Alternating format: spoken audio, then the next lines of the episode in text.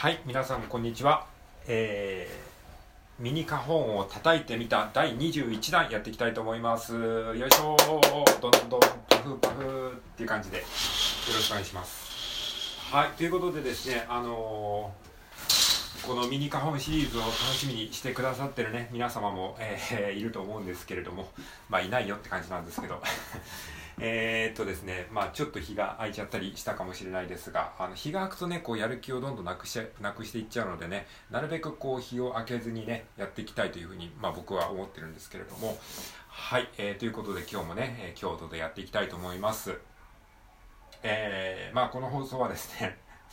僕が花本を叩く練習をするためにただ収録してるだけのね、本当に何の意味もないね、何の有益性もない放送となっておりますので、えー、興味がない方はですね、今すぐそこの停止ボタンを押してね、あの停止ボタンを押した上で閉じるボタン、×ボタンを押していただければですね、あのー、聞かずに済むのでですね、興味のない方は今すぐ停止ボタンを押して、えー、出ていってください。よろしいでしょうか？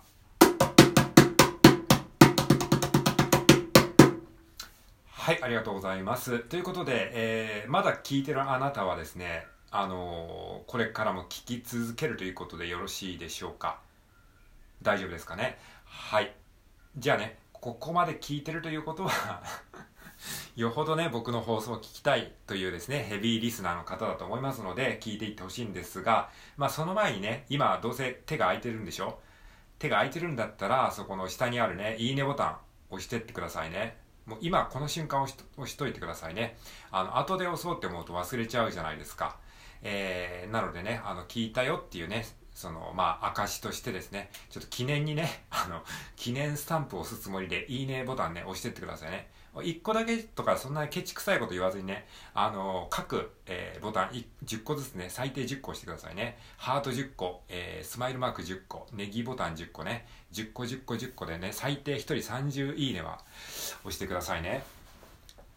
って言っても押してないでしょ、どうせ。分かってますよ。あの本当言われたことはね素直にやった方がいいですよその方が人生うまくいきますからはい ということで、えー、まあ、やっていきたいと思うんですけれども最近ねこの前置きが長いですよね、えー、もうね12分ね練習できるはずがねこの2分ぐらいはね練習できてないじゃないかって話ですけど。はい。ということで今日は何をやろうかっていうとですねあの前回ちょっとねまた基礎に戻って基礎というかねまあ一番最初に戻ってちょっとねシンプルなことからやろうっていうことで前回はですねえっ、と片手だけですねドンタンドン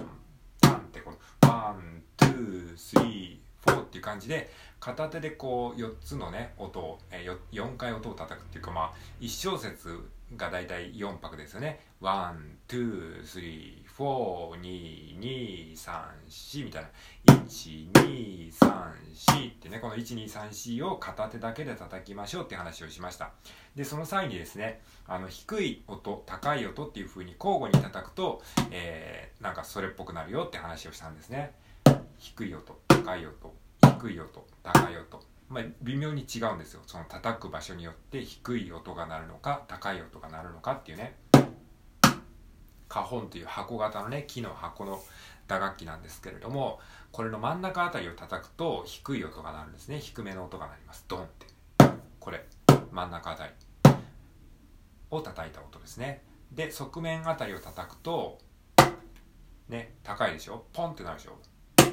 この高い音が、え、側面あたりを叩いた時の音ですね。で、え、これを、え、叩き分けるんですね。そうすると低い音と高い音っていう違いが出るので、これをこう叩き分けることによって、この花本ので、えリズムパターンっていうのができてくるんですね。低い音、高い音、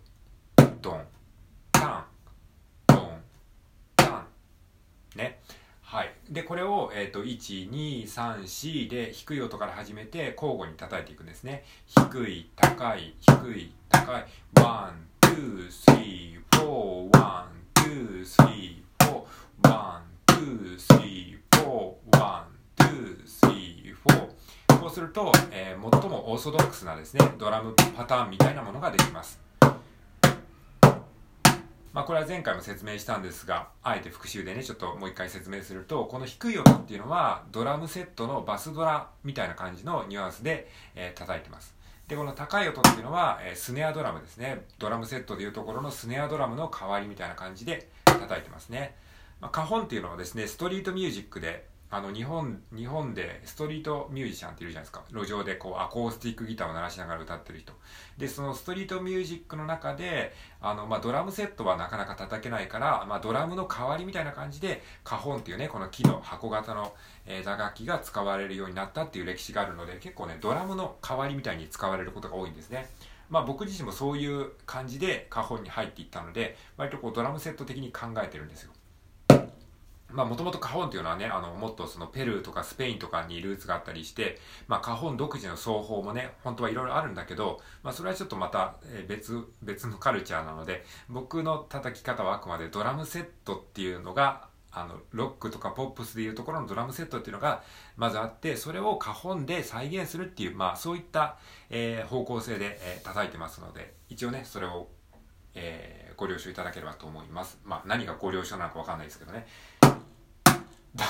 タンドンタンワンツースリーフォーバスドラスネアバスドラスネア1234低い高い低い高いまずこれをねこの感覚をしっかり身につけるようにすると、えー、花本を叩くっていうことがこう分かってくると思います。まあ、花本買ったばっかでね、何を叩いたらいいのか分かんないって人は、まずこの低い音、高い音っていうのを叩き分けて、で、えー、1、2、3、4っていう風に、あの、交互にね、低い音から始めて、低い、高い、低い、高いっていうのを、えー、叩いていくと、まあ、いいと思います。まあ、簡単にできる割にはですね、割とこう、応用の幅が結構効くのでね、これはすごくね、コスパのいい叩き方だと思いますね。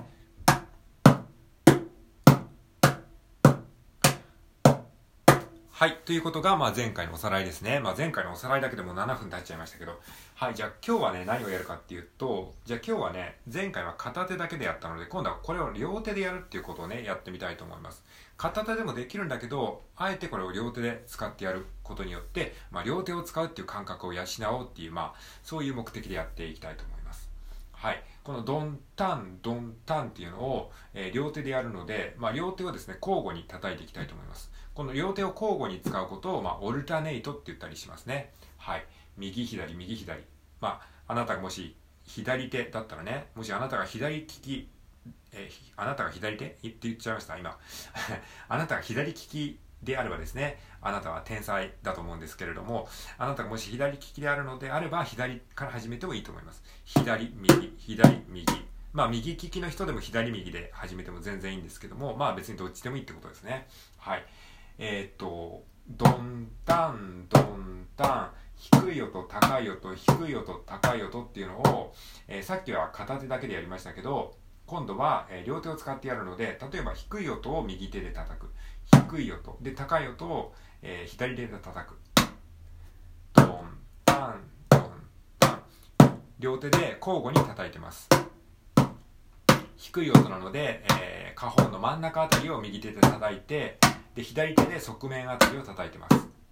だからまあ低い高いが順番に出てくるのであの完全に役割が固定してるんですね。低い音は右手。高い音は左手。っていう感じで今叩いてますね。右左。右左。低い高い。低い高い。 one, two, three, four, one, two, three, four。はい、こういう風に叩いていくと、左と右、右と左がこう交互に叩くっていう感覚が、えー、分かってくるので、まずはこのぐらいのテンポでね、えー、両手を使うっていう感覚を覚えていきましょう。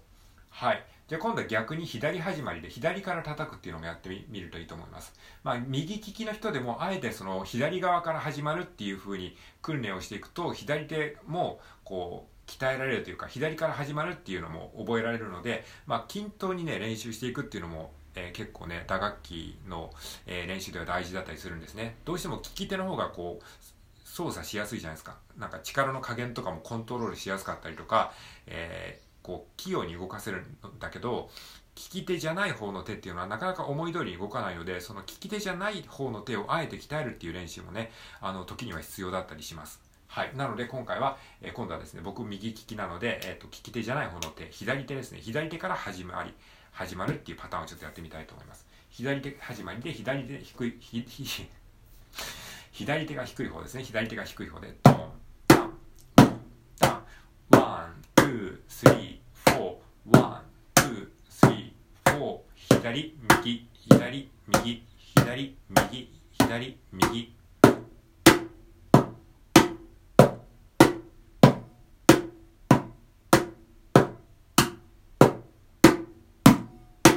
はい、こんな感じで、えっと、左、えー、左手から始めて、左右、左右っていう感じで叩いてみました。で、これは左手の、えー、左利きの方も同様で、えー、左利きだと、まあ、通常左右っていう風にやることが、まあ、やりやすいかと思うんですけれども、え、それをあえて右左っていう風にやってみたりとか、まあ、その利き手とちょっと逆のやり方でやってみるっていうと、いう方法を取り入れると、え、両手がですね、割とこう、動かしやすくなると思います。まあ意外とね、左利きの人って普段から結構その右利き社会に合わせて割とこう右利きを使わざるを得ないことが結構多いらしいので、結構右手もね、あの、割とこう、えー、動かしやすかったりするらしいんですけどね。まあその感覚はちょっと右利きの人間にはあんまりわからないんですけども。だから右利きの人こそですねあ、んまり普段使わない左手をですね、意識的にちょっと使うようにしてみると、えー、割とこう打楽器はね、あの上達が早くなるんじゃないかなと思います。まあ、打楽器って両手をね、うまく使える方がやっぱりあのいろんなことができるので、そういう意味ではですね、利き手ばっか使うんじゃなくて、利き手じゃない方の手をですね、鍛えてあげるっていう、そういう意識を持ってね、練習するのも結構大事だと思います。じゃああと30秒ぐらいなので最後にもう一回ですね、 one, two, three, four を左始まりでやってみたいと思います。 one, two, three, four, one, two, three, four、左、右、左、右、高い、低い、高い、逆だ、低い、低い、高い、低い、高い、低い、高い。はい、ということで今回は以上です。ありがとうございました。